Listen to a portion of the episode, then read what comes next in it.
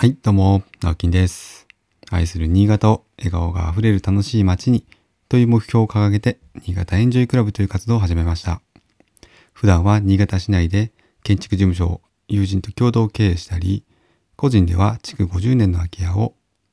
地域の子供たち、また大人たち含めた親子でですね、みんながのびのびと遊べる場所に、えーリノベーションをしている寺尾の空き家という活動をしたりしています。えー今日は告知が一つあります、えー次の日曜日ですね、7月の4日日曜日に西関区の和能というところの空き家をリノベーションしているんですが、そちらを、えーオープンハウスを行います。時間は朝の9時から夕方の5時まで開催しております。で、こちら、えっ、と、詳しい詳細の住所などはですね、えイベントページだったりとか、Facebook とか、まあ告知では出していないので、一応プライバシー保護のために出していないので、えーまあ希望者、参加者、希望者の方に、えー何何らかしらの、まあ、コメントなりメッセージなどを私に送っていただいた方に、えー詳細な住所を、えー送るという形を取らせていただいてますので、特にまあ予約は必要ないんですが、あの、そういった連絡は、事前連絡は一応いただけると嬉しいです。えーっと、あと、お車で、まあ、来る際はですね、えーまあ、ほとんどの方がお車で来ると思うんですが、えー郵便局、和能郵便局というものがあります。えーこちら検索すると出てくると思いますが、和能郵便局の道路の向かい側に、え地域の、まあ、皆さんのですね、駐車場というものがあって、あの、村営の駐車場だったらしいんですが、こちら20台以上ですね、止めれる駐車場を、まあ、あの、使えますので、こちら止めていただいて、徒歩2分ぐらいで現地着きます。あとは、えっ、と、岩室駅がすごく近いですね。本当に徒歩、これも10分以内だと思います。なので、電車で、ね、ゆっくり来られるなんていうのもいいかもしれませんね。あとやっぱりあの岩室といえばまあ温泉街だったりとか弥彦神社とかあの辺少しね観光スポットというかあの気持ちのねとてもいい場所で私も好きなんですけどまあ天気良かったりしたらね是非そちらに遊びに行くついでに寄っていただけたら嬉しいと思います。あとそのオープンハウスの中で、えーちょっと座談会という形で、えーお世襲様のご主人をお迎えしてですね、まあ、今回その空き家を購入して、築53年の空き家です。購入して自分たちで手を入れながら DIY で、えー壁の塗装をしたりとか、今は2階の床のフローリングを貼ろうとこれからしているところなんですけれども、自分たちで工事をしながら自分たちの住まいを作っていくという形でですね、まあ、住まいづくりを進めているわけですけれども、まあ、なんでそういうふうなやり方を選んだのかとか、そもそも、うんまあ、どういったきっかけで、なんで、えーこんなことを始めたのかとか、まあ、単純な疑問とかですね、あと実際じゃあ、いくらぐらい、あの、お金かかってるのとか、あとは、まあ、ぶっちゃけ大変なことは、どんなことが大変ですかとかっていうリアルなお話を、まあ、聞ける機会を設けましたので、えー4日のお昼過ぎ2時ぐらいからですね、えーやろうかなと思っております。だいたい時間は1時間半ぐらいを予定しているんですが、まあ、後半はですね、ぜひ参加された方と、まあ、空き家についてとか、住まいについてとか、まあ、街づくりとか、なんかそんなお話がね、できれば嬉しいなと思うので、えー座談会という形で企画をしました。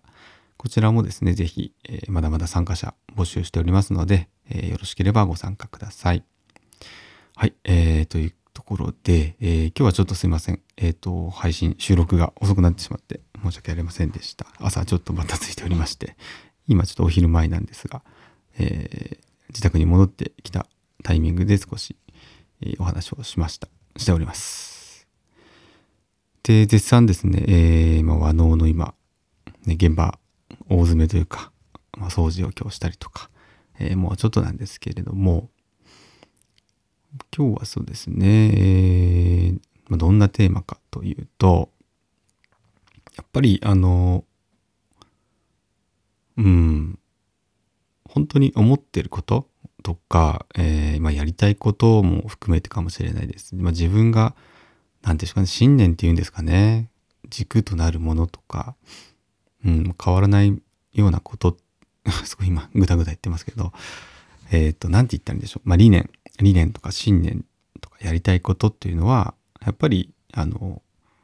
まあ、こう、インターネット上でね、オンライン上で発表するってことも一つですし、やっぱり周りにはどんどん話をしていった方がいいよねっていうお話ですね。で、まあ、最近私もね、空き家空き家って言って、あの、騒いでますけども、一人で。あの、もともとやっぱり空き家にも興味があったというところもあるんですけども、まあ、そもそもなんでというか、うん、まあ、理念としてというか、私の多分、性格、性格って言ったらいいんですかね。やっぱりもったいないって思いがちなんだと思うんですよね。もったいないお化けなんだと思うんです。はい。で、それがベースにあるので、うん、古いものが好きだったり、まあなんかその理由は特にこれっていうのはあんまりないかもしれないんですけど、ただただ、まあちょっと歴史を感じるような風情があるものが好きだったりとか、っていうところがあるので、まあそれで住宅建築業界に、ま、入って仕事をしてる中でも、やっぱり同じ、その性格って変わらないので、芯の部分って変わらないので、えー、どうもですね、やっぱ新築住宅とか、新しいか綺麗にする。まあ綺麗にするっていうのはいろいろ意味がありますけど、ガラッとね、模様替えしてしまうというよりは、今あるものを活かしたリフォームとか、それこそリノベーションとか、うん、やっぱりそっちに興味があったんですよね。ただ、最初からやっぱりそういう業種につけたわけではなく、そ住宅には関わってましたけども、主にやっぱり新築の方に行ってたんですよね。まあ、これでも最初からじゃあそういうふうにね、今みたいな形に行こうかって思ってたかっていうとそうでもないんですけど、とはいえでもどこかで多分気にはなっていたんですよね。